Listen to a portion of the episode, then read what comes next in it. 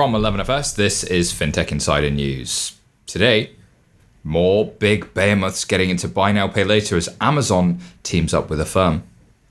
National Bank of Canada invests $300 million in Flinks to help them expand, and a fake Banksy NFT was sold for more than $300,000 via Banksy's own website. All this and much, much more on today's show. Oh, and before we get started, we just want to tell you about something we're cooking up here at 11FS and a quick word from our sponsors. Temenos is the world's leader in banking software, helping over 3,000 banks serve over 1.2 billion people. Our purpose is to make banking better. Together with our community, we make banks more successful, individuals better banked, and society better served. With our software, banks can create more human, differentiated digital experiences, hyper efficient business models to benefit the bank and their customers, and simplify and transform their back office. Our clients are the highest performing banks with cost income ratios which are twice better than the industry average. Learn more at temenos.com. Hey folks, over here at 11FS, we're still working hard to build the next generation of financial services, and our team is growing quickly. So we're looking for a bunch of new 11s to join us. If you or someone you know is up for a new challenge and a bit of a fintech nerd like us, check out the roles in consulting across product, engineering, design, delivery, and strategy. You'll find all the details at 11fs.com forward slash careers.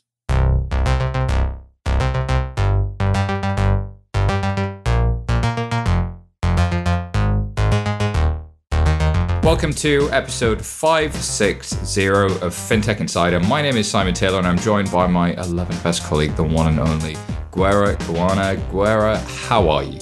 Doing okay. Um, I am very happy because the winter is over where I'm living right now and the warm weather is just mm. coming in. So I feel like you in London are getting into the cold weather and I'm getting into my warm weather in Nairobi very excited about that. Well, you know, you you like to you like to keep it different. You like to you like to stand out a little, and and I respect that. You know, change up the weather. Um, I wore a hoodie for the first time for a couple of days. I know, depending on where you're listening to this, weather changes are gonna are gonna do their thing, and seasons keep on passing. But fintech never sleeps, and of course, thankfully, we are joined by some guests to help us uh, talk through all of the changes in fintech. Uh, making a welcome return is uh, Sharon Kimathi, who's inclusive economies editor at Thomson Reuters Foundation. Of course, former panelist on our After Dark Buy Now Pay Later debate late last Christmas. I expect you'll have some thoughts on today's headlines. Thank you for joining us. Tell us a little bit about your new role, Sharon. Hey, yeah, thanks guys for having me. Yeah, I'm really excited to be back. Um, so, my new role is at the Thomson Reuters Foundation, and that's the Newswire Reuters' charitable arm. And with this new job, I'm basically commissioning stories about inequality, racial injustice, um, gender equity, business and human rights, and sustainable investment. So quite different to um, my old FinTech Futures family, who I miss. Shout out to Alex and Tanya as well. Whoop whoop. Um, but yeah, it, it's quite different. But yeah, it's really cool. Uh, some really heavy stuff, like today's report on the hundreds of African workers who have sadly been detained and deported in Abu Dhabi. Uh, so do check that out as well. I'll, I'll be pinning it um, on my Twitter too later, and you can find out my handle after this. Fantastic. Well, Sharon, uh, thanks for doing such good work and, and uh, kind of bringing those uh, those stories to the world um, and making a FinTech Insider debut. We have uh, Frederick Lavoie. I hope I said your name vaguely right, Frederick. Good enough, uh, Simon. Thank you. I'm, I'm, uh, that's you know I, I, butchered it, but hopefully I did it half well. It was still elegant. Yeah. thank you. Thank you. I'll take elegant. Um, you are co founder and COO over at Flinks. Um, thank you for joining us. Big week for you guys. We're going to talk a little bit more about that later on. Um, but uh, just remind everybody what Flinks do. Yes, so Flinks, uh, in for the, those that know the uh, industry well, it's uh, we are a financial data aggregator. Uh, so we play in the space of open banking, and uh, I think we're gonna get more into that later. But as a short blurb, that's who we are. Open banking provider, open data, bring the goodness. All right, let's crack on with the news. First story is from Finextra, and this is about Amazon partnering with Affirm to offer customers a buy now, pay later option. Um, and of course, this is available to their US customers um, as an option at checkout. The installment payment option is already being tested with some customers and will be rolled out more broadly over the next few months. Customers will have the option of splitting the total cost of purchases of more than $50 into monthly payments. Affirm says that approved customers are shown the total cost of their purchase up front and will never pay more than what they agree to at checkout. They will also not be charged any late or hidden fees. The news sent Affirm's stock price soaring. By the early morning in the United States on Monday, the firm was trading over, over $97 a share. That's up from $67 on Friday's close. That's quite a movement. Sharon, I'm going to come to you first on this. I know you are uh, on Team Hate for buy now, pay later um, in, in, our debate, and the space just seems to be blowing up more and more and more. So, what are your thoughts when you saw this? Oh, yeah. I mean, I wasn't surprised because it's such a lucrative market. I mean, the global buy now, pay later market size is expected to reach like 20.4 billion by 2028, according to a new report by Grandview Research. So, yeah, I, I wasn't surprised as to all these heavyweights coming in and striking the iron whilst it's hot. Um, but you know that I generally think that it comes with its risks. So, of course, there are some upsides as we discussed, you know, people can buy things a bit more easier and there are a few more options. But with those options comes some risk. So, Citizens Advice Bureau in April found that overall 27% of UK adults have used these firms in the last 12 months, and it was rising to 37% of disabled people and 45% of people with a mental health problem. So, yeah, I mean, the risk's are already there just by those stats alone. I, I, love that you bring data to the conversation because, like, it, it really does highlight it, though. Like, it is is this something that is disproportionately available to vulnerable customers, and uh, therefore is it disproportionate in terms of its its benefit and its risk? And that's, I think, a fair question. Guerra, what are your thoughts? Yeah, I'm on team hate ish uh, of buy now pay later until Birkin gets uh, buy now pay later, then I'll buy a Birkin bag uh, via installment. But that's that's for another day.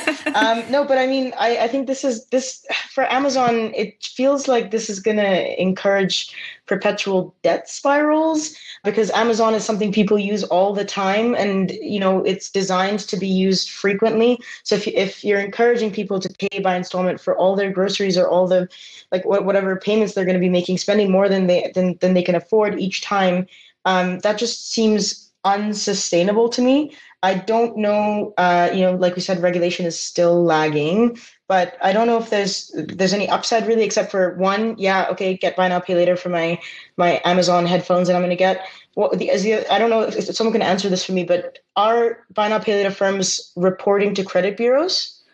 Could that be an upside? Like people it depends on the firm okay. is my understanding. Some of them are voluntary doing that more and more now. And actually the part of the risk is that they do report to to those uh, to the credit rating agencies in that you might not be aware that you were taking a debt product and you might not be aware that it could impact your, your credit score. But increasingly um, I, i'm going to take the other side of the debate just because I was on Team Love. Is the enemy here sort of uh, irresponsible lending, or is there actually an upside to buy now, pay later when done right? If you can get something at 0% and you can spread the cost of uh, an expensive purchase that maybe you need over three or four months, uh, then then surely that's beneficial to the consumer, especially if the merchant is funding that. In other words, Amazon buys that risk. The the, the price you pay is is more or less the same that is, as a mechanism, quite interesting and quite powerful, accepting those points about the risks.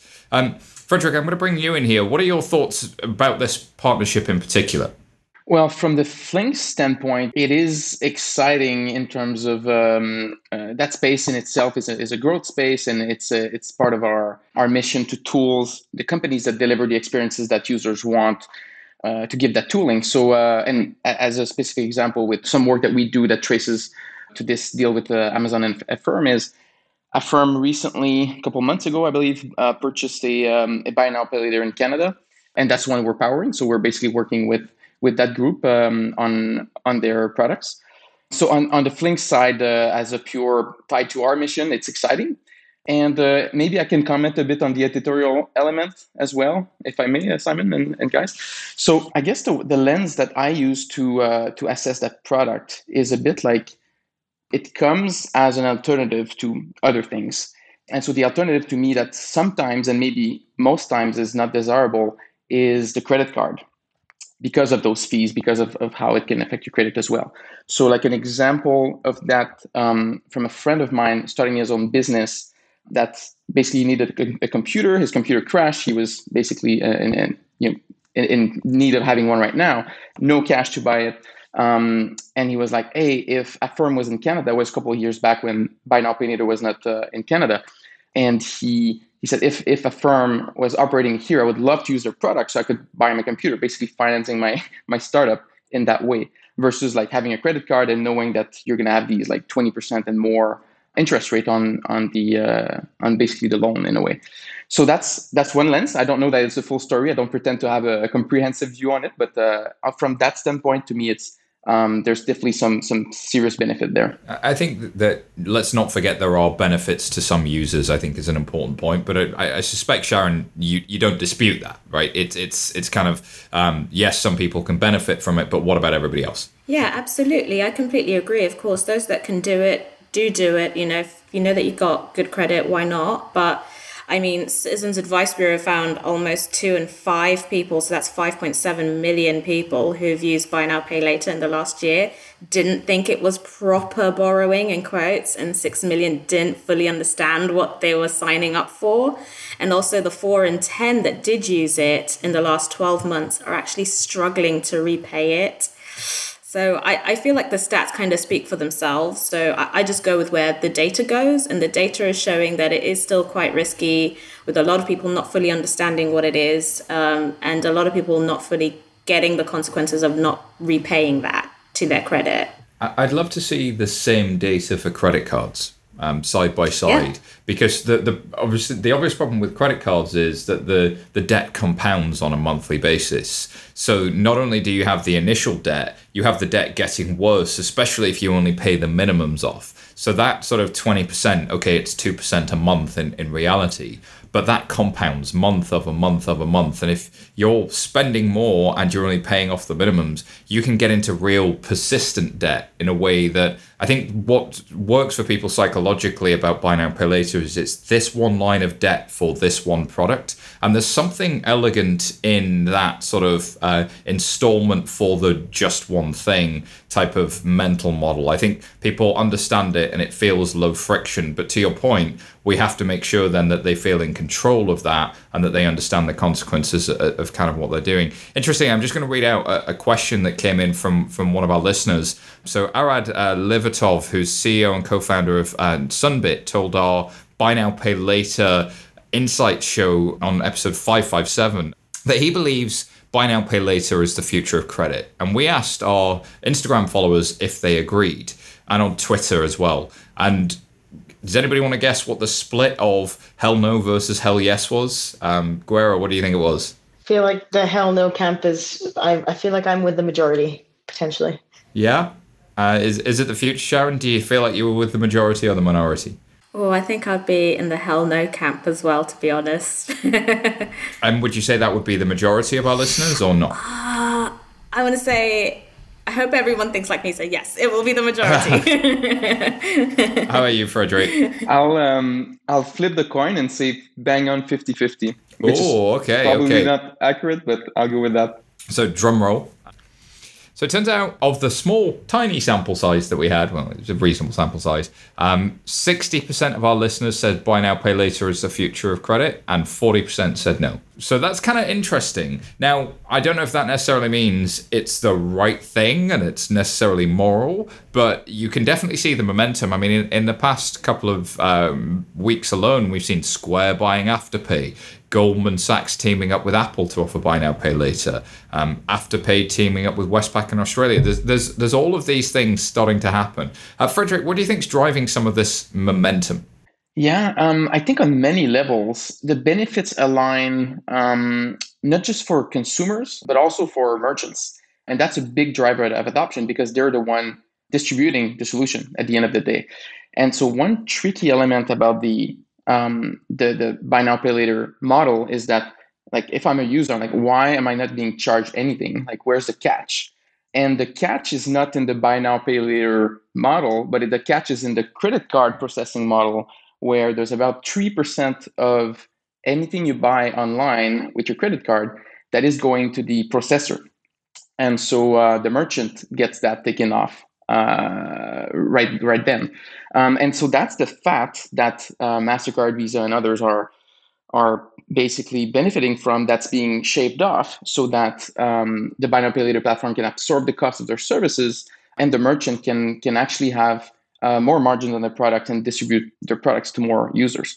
So I think the chain of benefits is uh, because it's multifaceted, it, it, it, it is driving adoption. And uh, obviously, it follows a broader trend of fintech services being adopted across the board. Yeah, uh, for merchants, it's a hard thing to say no to. I imagine. I mean, they they often see twenty to thirty percent increased sales just by adding this this thing at checkout. And for consumers, it looks like a great deal, which is 0% over four months, so long as I keep my payments up. But the, the devil is always in the detail with those things, so long as you keep your payments up, of course. All right, I'm going to move us to the next story. And um, well, we're going to stick with you, Frederick, because this is, uh, this is in your wheelhouse a little bit. Um, story comes from Newswire. National Bank of Canada has invested more than $103 million in Flinks, including a 30 million in growth capital. So, of course, this investment uh, will allow Flinks apparently to continue its fast-paced growth and meet the demand of fintechs, asset managers, and credit unions with tools that enable innovation and financial data across North America. Uh, Flinks plans to double its headcount in order to deliver the growing need for better, more actionable data.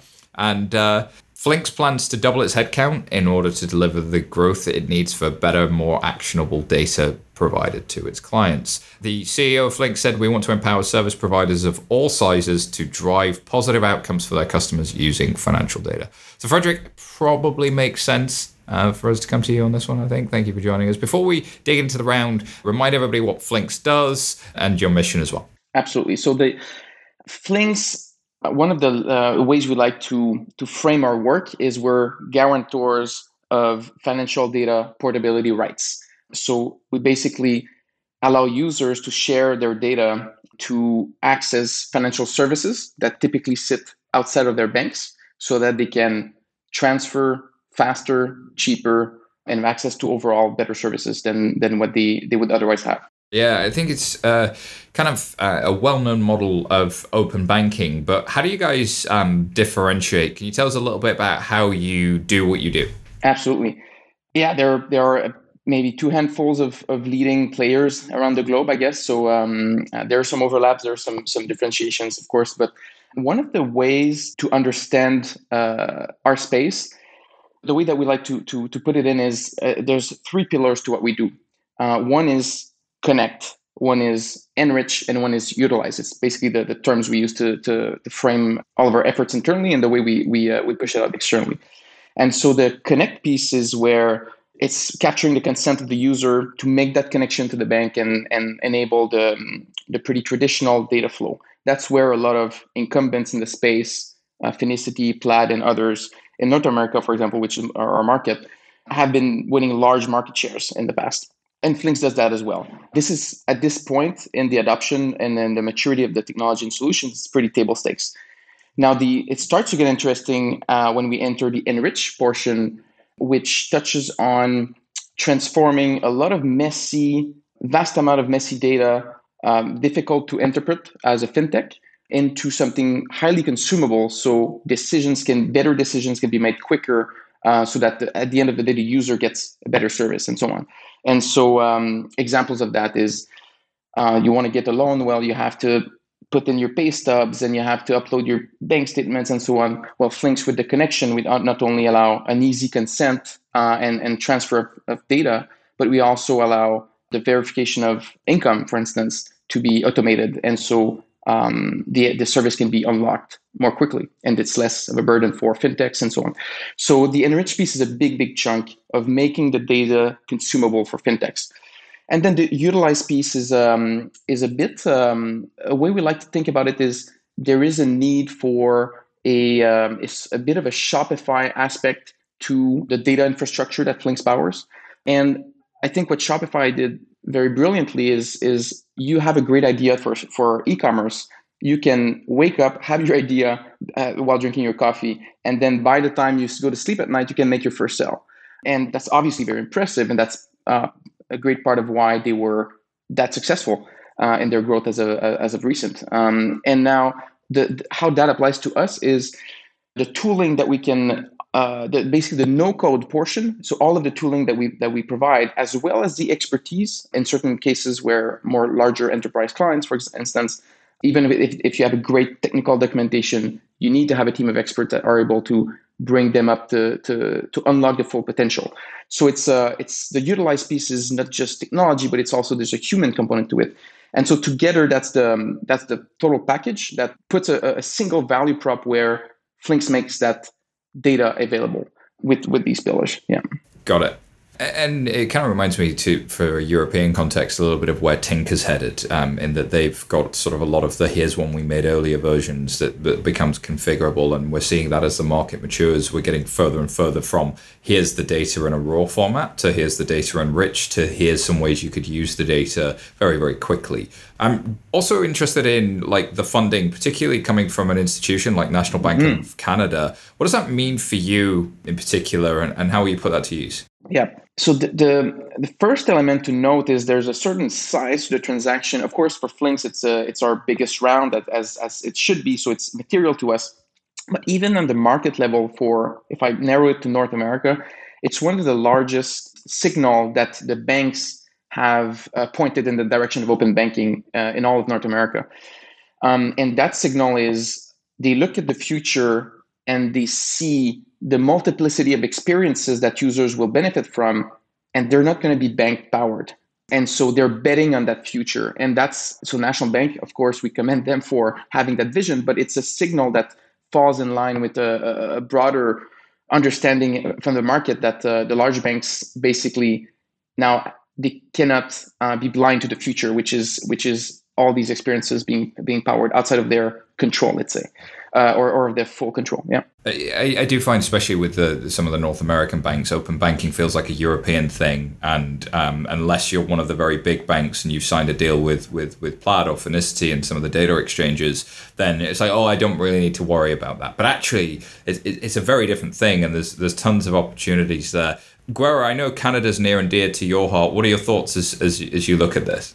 First of all, congratulations, Frederick, and also to Flinks. Like huge, huge effort. When this story popped up on 11FS's Slack, our CEO David said he used a technical term that is a big ass investment from a bank. So that's huge, like really, really huge. Thank um, you. Yeah.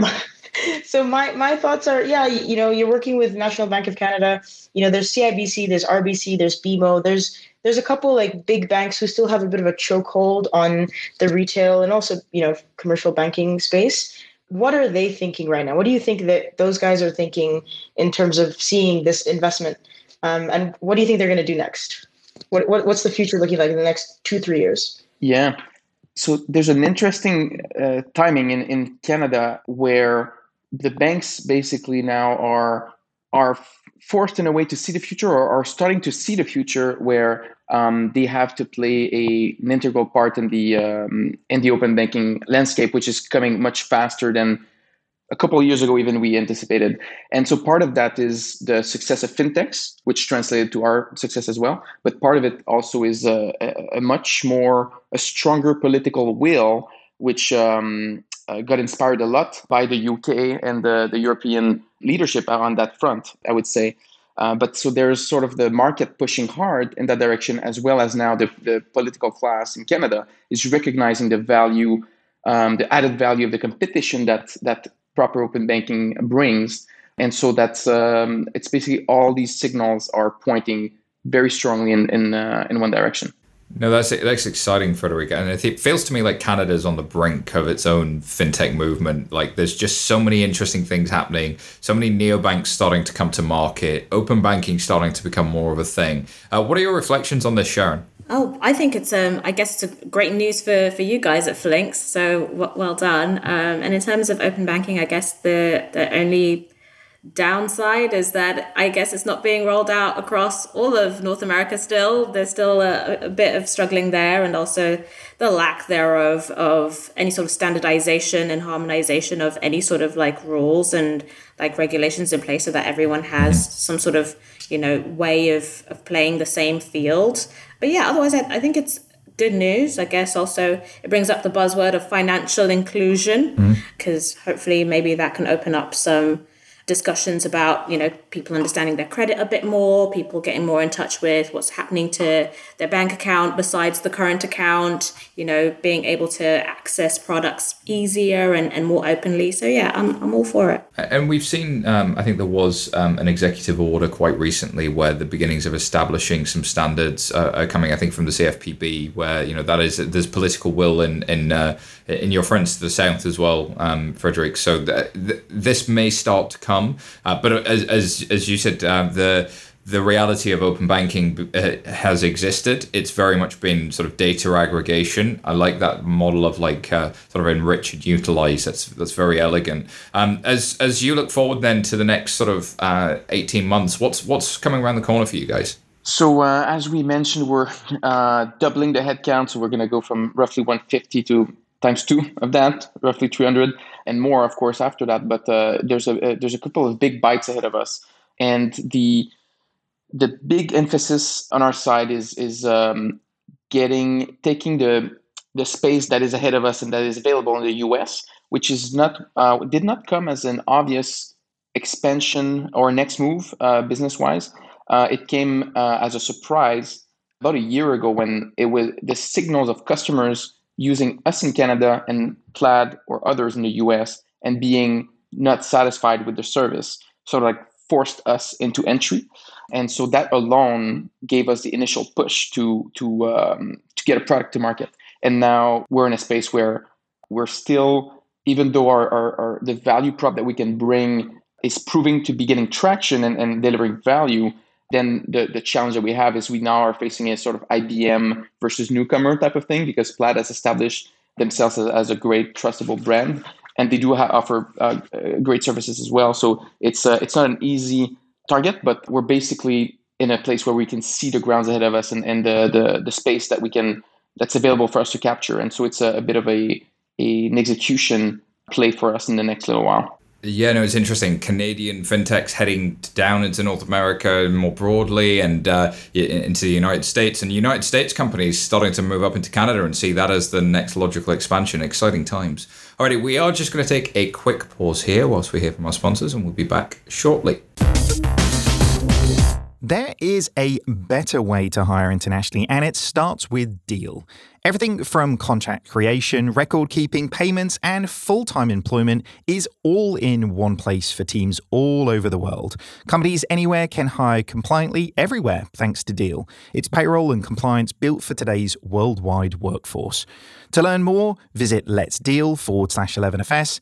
That's Let's Deel, D E E L com forward slash 11FS and redeem an exclusive offer of three months free when you hire a contractor and 20% for your first year when you hire an employee.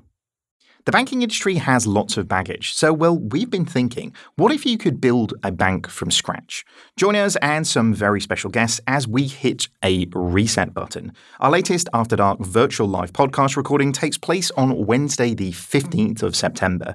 Head to bit.ly forward slash FI After Dark. That's bit.ly forward slash FI After Dark. To sign up now, you definitely won't want to miss this one. Thank you so much to our sponsors. All right, next story again comes from our friends at Finextra. This is about Alpaca raising $50 million and moving into crypto trading. So, Alpaca is a stock brokerage platform that offers APIs for fintech apps to connect and trade US stocks. They've raised more than $50 million and laid out a plan to launch cryptocurrency trading.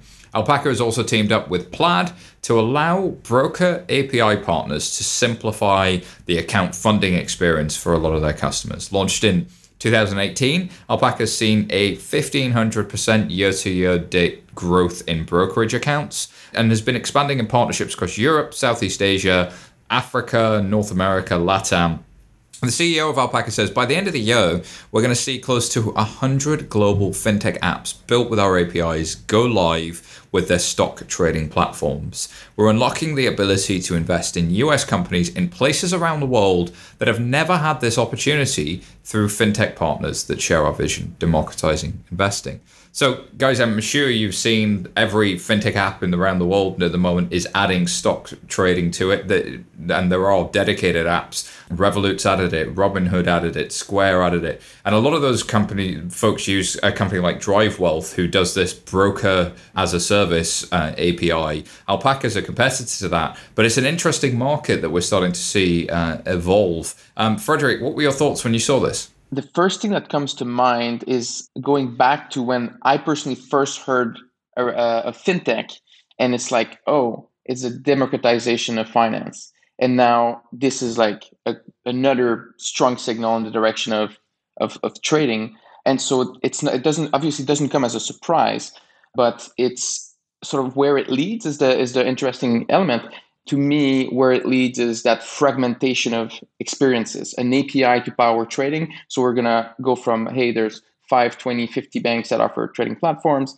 in any jurisdiction to there's 500 different entities that can offer it with a great experience and so on. And so that's sort of like that march where finance becomes more accessible.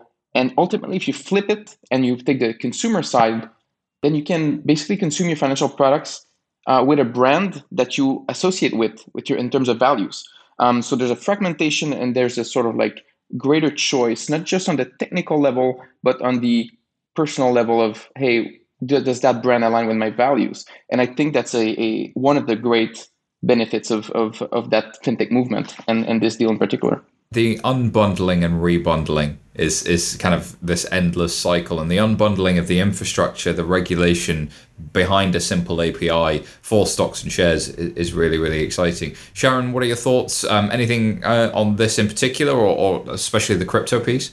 Um, for me, I, I was more stricken by the rise of this um, sort of armchair trading, and with these apps comes the risk of retail traders who aren't so aware of you know the downsides to their investments so like you know not only is it the stock markets as well but it's crypto assets which are quite volatile and the prices can drop or crash um, within minutes. So I, I, just think they need to, you know, have a bit of caution. Similarly to buy now, pay later, to be honest, in, in everything, there's just always a bit of a downside. Yes, it's very exciting and, you know, you can benefit from, you know, having a few gains rather than going through a professional investor with loads of fees, etc., etc. And, you know, people had fun with GameStop. I know I'd certainly do. I'll put my hands up and say that, you know, it was an exciting moment, but at the same time, it does have risks because, you know, it, it could have really gone south. And loads of people did put a lot of money into it, like their savings, you know. And, and when it does go bad,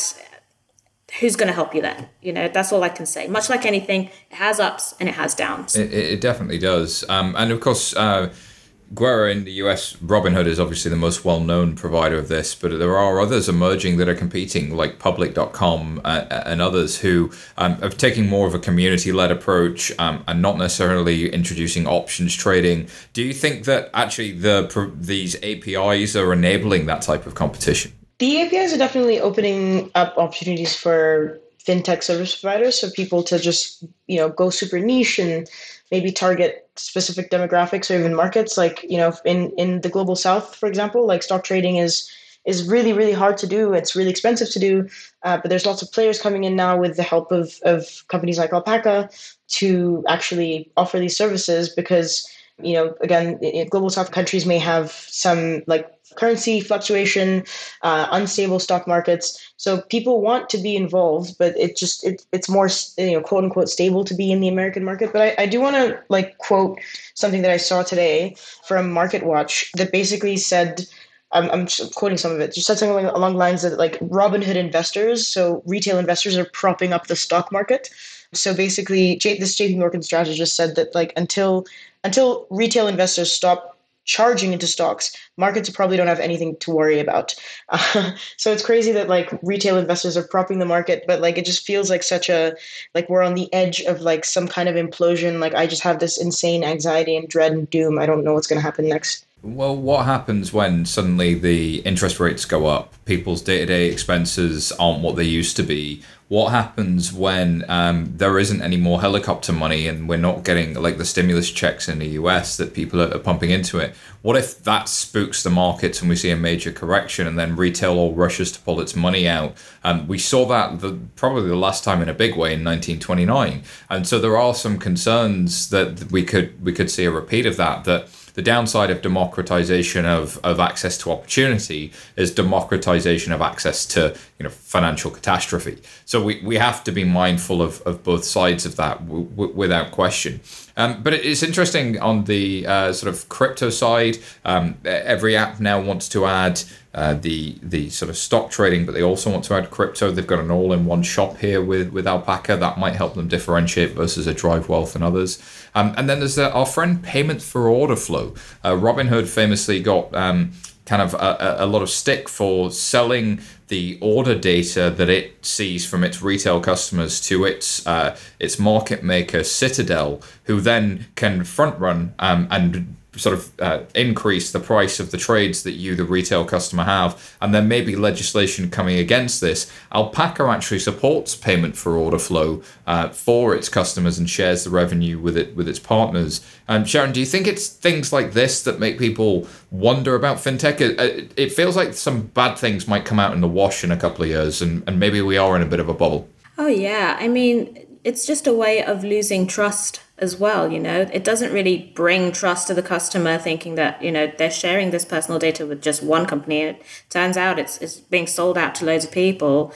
So yeah i, I would say it's definitely a, a downside and they maybe should you know rethink about data protection and you know how best to treat a customer. Just pretty much like their own data you know? Would they like to sign up for something? And then turns out several different other outlets are nagging you with junk mail or weird calls you know, it doesn't really help, I, I feel. And if I go to make a trade that appears to be commission free, mm. um, but actually in the middle, somebody has bid up the price of my trade before I even got the stock, then it's like you've sort of nipped in up to the price, made a little spread out of me, and then it, it's kind of what reminds me of TransferWise's like hidden fees on bank charges, and, and they exposed that with good transparency. This is kind of going the other way, which is saying, oh, it's all commission free, but actually there's a there's a hidden fee here that, that people often don't see, which I think is quite an important point.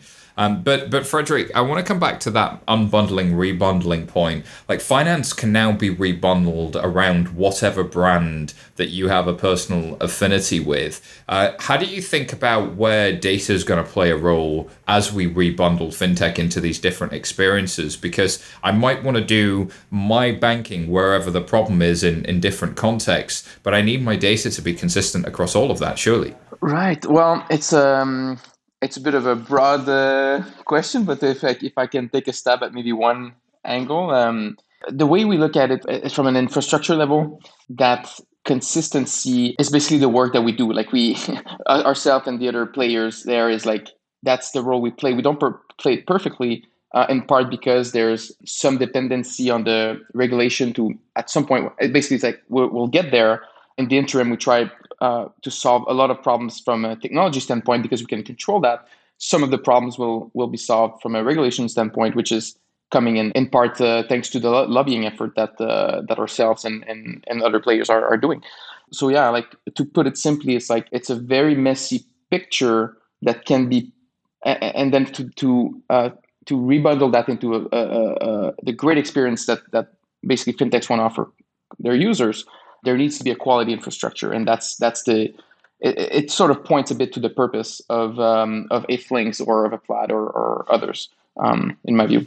And I think as those account data providers become sort of trusted data access managers on behalf of the consumer, I think that becomes interesting because now it's beyond account data, it's payroll data, potentially it's my stocks and, and trading data. And if I, as the consumer, have informed consent and control over that, which is where many of you are going with the gateways, that's only a good thing. 100%. Um, yeah. And let's hope that, that that continues. All right, next story comes uh, from Finextra again, and this is about a company called Wombat. Uh, which is a great name for a company, and possibly competing with Alpaca as, as two of the best fintech names out there. They're raising 10 million pounds to expand into Europe. So Wombat is a UK-based micro investing platform that says it's currently experiencing 15% month-on-month user growth uh, as novice investors flock to the stock market in search of better returns on their savings. It's appointed David Davies, former CIO at Hargreaves Lansdown, and ex eToro MD Iqbal Gandham, uh, to its advisory board as it prepares to raise its Series A. The company last raised a £2 million seed funding in February, and the CEO and founder said the Series A funding round will support our initial expansion into Europe and help us launch and market some exciting new products and features. Looking across Europe, Harrison also said they have a much larger competitive market to address with 100 million users and well funded competitors like Raisin and Trade Republic. So this is an interesting one, Sharon. It's it, as they're competing with Raisin and Trade Republic. That sort of savings side of savings and investments has, has probably been under uh, underemphasized. But we know there are many uh, apps like Plum and Moneybox and and uh, in the US, I think Copilot and many others that try and encourage users to save more. What do you think about Wombat? What do you think about this news, especially as as it's sort of blurring the lines between savings and investments? Um, I, I, would say, I guess they've really snapped up to an opportunity that loads of people, as you said, are, are missing, right? And especially because savings interest rates here are so low and they're so low in quite a lot of places. So you know, I guess everyone's trying to figure out what to do with their savings and investments. But then, yes, again, as you you noted, it does blur that line, and with line blurring always comes a risk, is how I see it. Um, so people might be thinking that they're doing one thing, so they're just putting their money in something they might assume is safe because it has the title of a you know an ISA on it, when it might be something a little bit more risky or a bit more um, retail investory than they actually thought. So maybe I, I would probably say they, they maybe need to utilize things um, within their apps like providing users with knowledge, providing you know um, guidance and some sort of advice. So so just that way they can make sure that their users aren't getting muddy up, you know, because as we saw the stats earlier on with buy now pay later, not a lot of people even knew that they were loans. So I guess it's just about knowledge, making sure that the actual customer knows what it is that they're doing. Um, provided that they do, then it looks like a safe bet. Savings should definitely be something people should consider now because they're so low, and I would love some good savings out there with some solid interest rates myself. it's, interesting as I think about the US listener. Um, obviously, uh, if it's there's Robinhood is one side of the spectrum. There's Acorns on the other end of the spectrum that have always done that sort of uh, roundups and savings. But imagine if Acorns had that sort of Robinhood functionality as well. That's sort of where Wombat appears to be driving as, as, as sort of a vague metaphor. And as you say, Sharon, like just trying to get any kind of a return right now is really hard. That's why we've also seen um, apps like Eco.com and Linus and um, Donut and many others start to offer uh, DeFi savings, so four five percent savings rate because they're investing in the crypto markets. The old saying is that sort of the um, the savings market has become the bond market, the bond market has become the equities market, and the equities market is now crypto. Um, Gwera, what are your thoughts on this? I know you you you have some thoughts on all things crypto and DeFi. Uh, yeah, crypto DeFi savings. Um, definitely a millennial who has been born into a world where uh, savings rates are terrible. It sucks for us. Um, but this is, you know, I think hopefully this the work that these guys are doing at Wombat is going to maybe hopefully make a shift in terms of habits and, and, encourage people to save more. But yeah, with regards to uh, like, sorry, I'm just going to for a second talk about the DeFi enablement of like high yield savings. Um, amazing. Like four or five percent is unheard of in in Europe and North America right now. Um, whereas like you know potentially in africa so where i am right now in kenya savings rates are what like 10 6 to 12 percent depending on where you go where you go so if like it'd be really cool if wombat could get some kind of defi stablecoin like cbdc that's backed by the kenyan government uh, that will return those kinds of yields that'd be amazing i don't know if that's possible but um, yeah, I wonder how Wombat would, you know, this that rate of 0.1. I wonder how it would fare as they expand across Europe, though, into different markets and different regulation. Yeah, so that's the, the annual platform charge at just 0.1%, making it the cheapest platform for UK ISA investors buying individual stocks. So um, that's not a, a 0.1 savings rate, that's a 0.1 take rate on, on their side.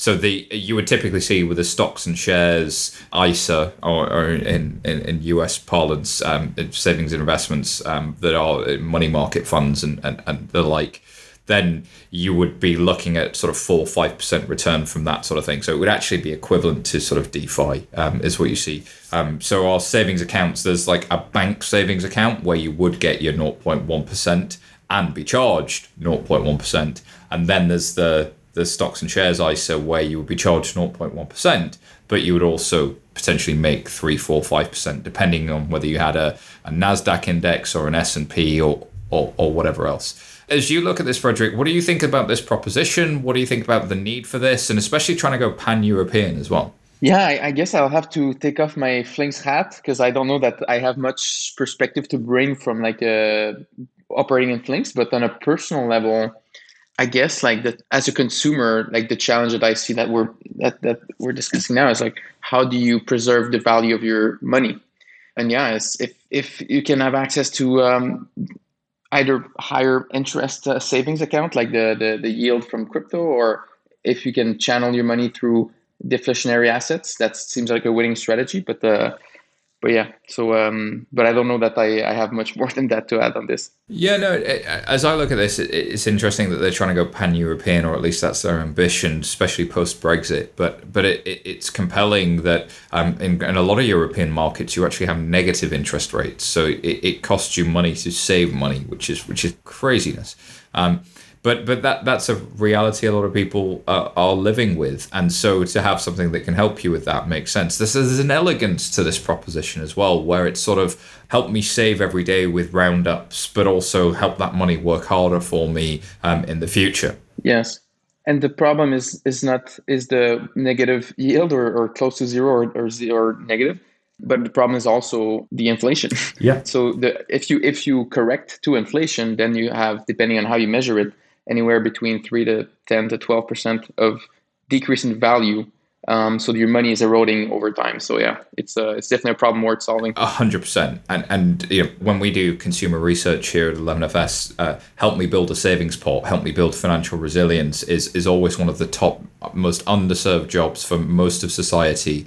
Um, and fintechs that can really help with that uh, have massive appeal. So if you can make a genuine impact on that, mm-hmm. um, long long may that continue. Um, final thoughts on this one, um, Sharon, before we close out as I said earlier, it's mainly just about, you know, trying to tap into that savings market. And I, I know personally I would love some good yields.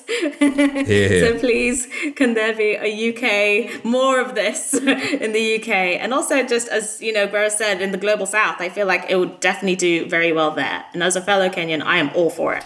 I, I dig it. uh, alrighty, um, we are going to move on now to the part of the show where we round up some of the stories we didn't really have time to cover, but deserve a shout out. So, Gwera, do you want to kick us off? Sure thing. Uh, so this is coming from Finextra. Nubank seeks a $55 billion valuation in IPO.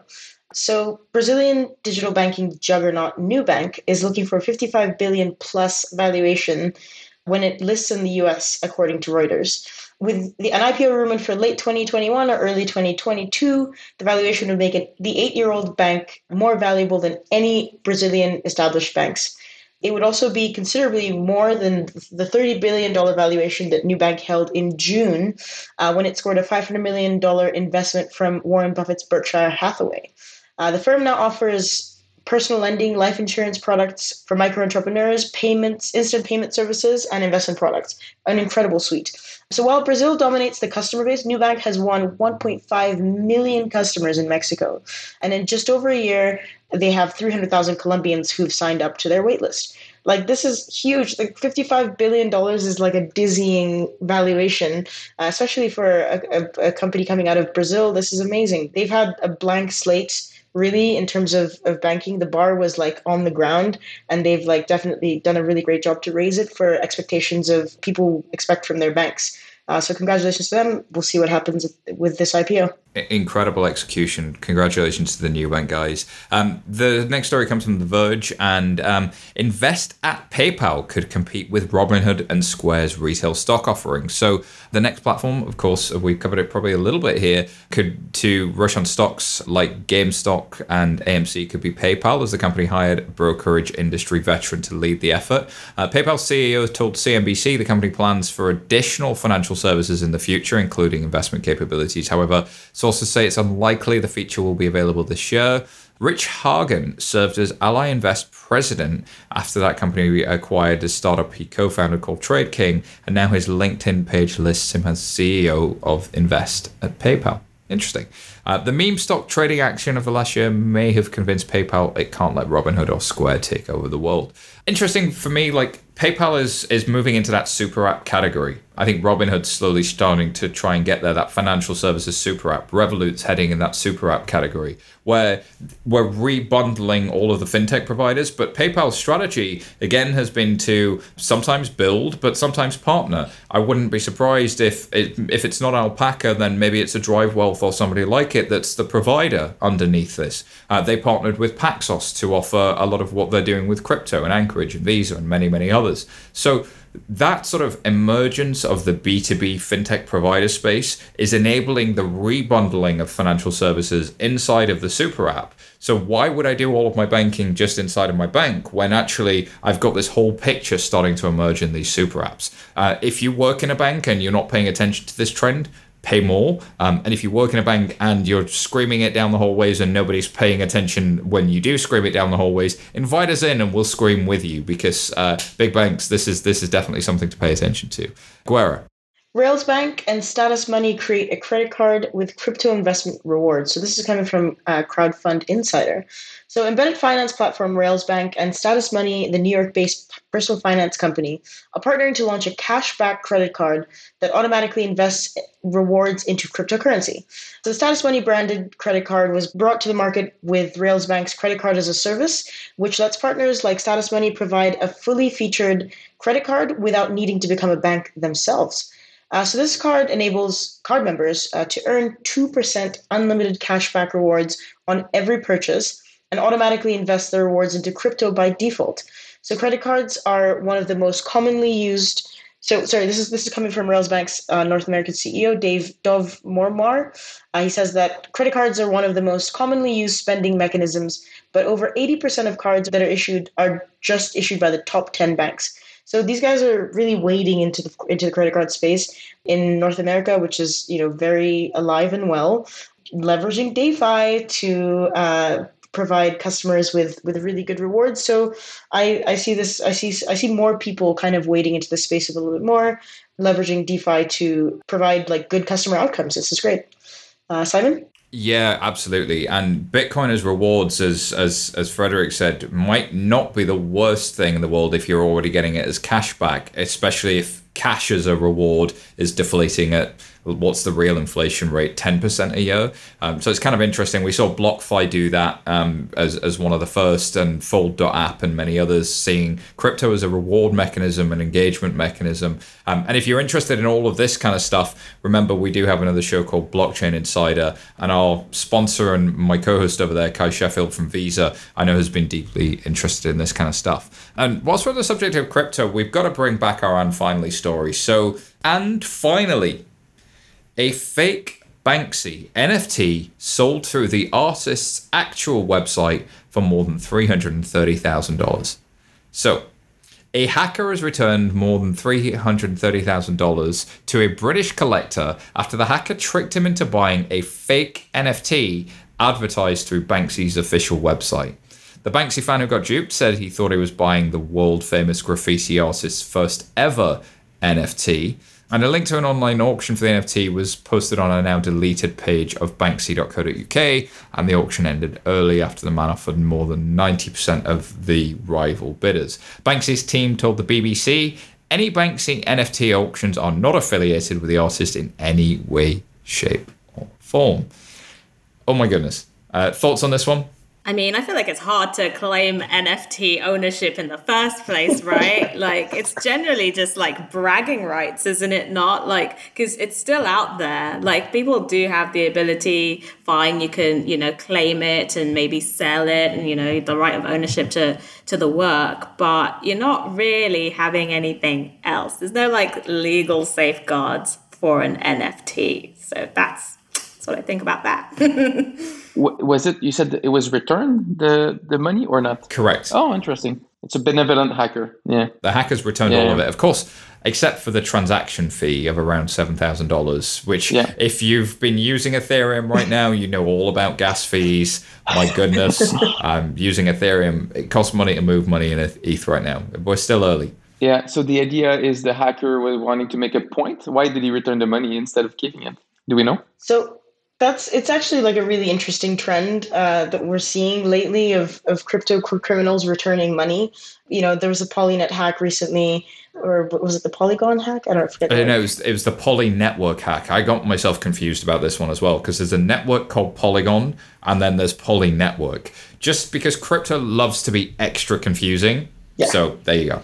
Uh, so yeah, it was covered on episode 143 of Blockchain Insider. So if you want to listen to that, go ahead. But I a lot of this is like just funny to me because it just feels like interviews, these like really elaborate interviews for these hackers who are like looking for jobs. Um, because basically they can be like, well, I managed to hack your system. Okay, give me a job as your head of security. Or maybe it's just bragging rights within their communities in the dark web. I don't know. Please don't hack me if you're listening. But, yeah. Heck yeah. I, I want to pick up on Sharon's point because the, the NFT movement uh, is kind of like. Um, in in the UK we'd say marmite. You know, you would love it or you hate it. Um, people people tend to go one way or another, a bit like buy now pay later. Generally, I'm I'm a fan, but not because of the bragging rights side of it. Um, I'm a fan because it's disintermediated um, the the gap between the artist and their uh, audience. So an artist anywhere in the world now has instant global distribution, and we've seen lots of artists from underrepresented backgrounds um, and from other parts of the world suddenly get access to this global marketplace with no middlemen taking a cut. So that's number one is, is that distribution piece. And number two is the royalty side. So every time an NFT moves, you can bake into that contract that 10% of whatever the purchase price is gets sent back to the original artist. And that's baked into the movement of the of the NFT.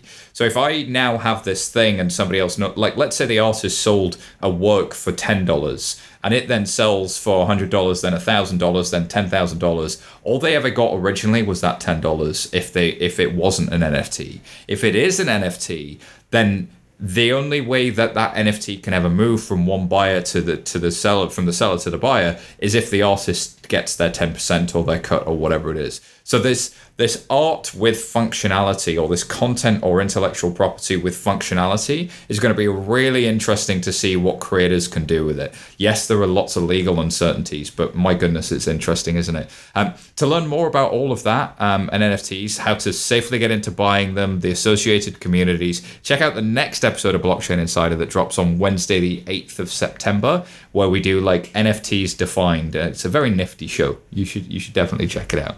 As you can tell, I'm somewhat passionate about it. All right, that is all the time we had for all things fintech and maybe a slight detour via NFTs. That wraps up this week's show. Um, thank you so much to our guests. Where can people find out more about you? Let's start with Frederick.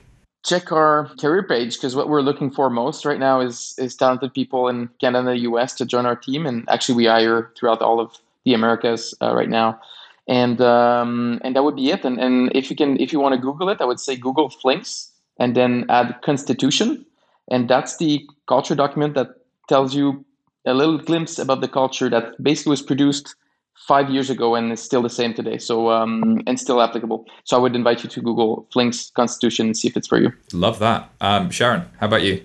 You can find me at my new Twitter handle, Sharon underscore Kits. That's Sharon, normal spelling, underscore, and then K I T S, like football kits. And also do check out the website news.trust.org. Yeah, it just rolls off the tongue, doesn't it? All right. News.trust.org. Yes. I mean, how, how could you how could you not be typing that into your mobile phone right do now right if now. you're if you're listening to this on your favorite podcast client? um, do it, people. Uh, all right, Gwera, how about you? Uh, you can find me at 11fs.com, all the cool stuff we're doing over there. And uh, I'm also on the Twitter app and the website uh, at, at NotGwera. And as for me, you can find me at SY Taylor on Twitter. Thank you so much for listening. Uh, remember to join the conversation in social media, search for 11FS or FinTech Insider, uh, or you can email podcasts at 11FS.com and go ahead and hit that subscribe button and bug everyone you know to do the same thing too. Thank you so much, and goodbye for now.